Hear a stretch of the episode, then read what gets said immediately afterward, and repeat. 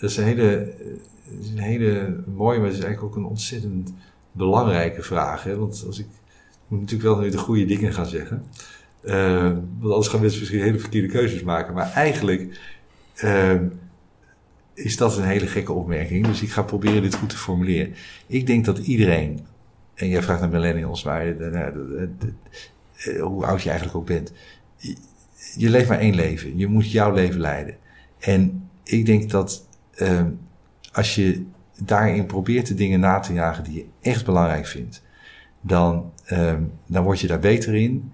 En dan beleef je daar ook zo ontzettend veel meer ehm, genoegen aan. En krijg je er ook zoveel ontzettend veel meer voldoening aan.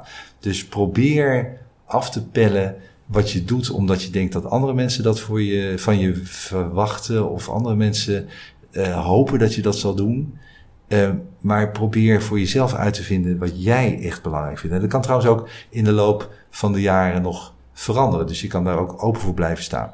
Uh, voor die verandering. Maar leef niet het leven waarvan jij denkt dat je het zou moeten leven. Maar probeer het leven te leven waarvan je ten diepste voelt dat je dat wil leven. En dat is natuurlijk veel makkelijker gezegd dan gedaan. Um, uh, vaak is het negatieve makkelijker dat je ergens begint, want je moet toch ergens beginnen dat je denkt, nee, dit is het niet. Um, nou, ga dan wat anders doen. Heb dan die moed om ook als je denkt dat je vrienden en je ouders en, en anderen die je belangrijk vindt, uh, uh, dat niet van je verwachten of daar, uh, daar misschien teleurgesteld in zullen zijn, volg, volg je overtuigingen, vorm ook je overtuigingen en dan ja, dan denk ik dat je uiteindelijk, uh, dat hoop ik en dat hoop ik trouwens ook voor mezelf, als je dan oud mag worden en je kijkt terug, dat je denkt, ja, uh, daar sta ik achter.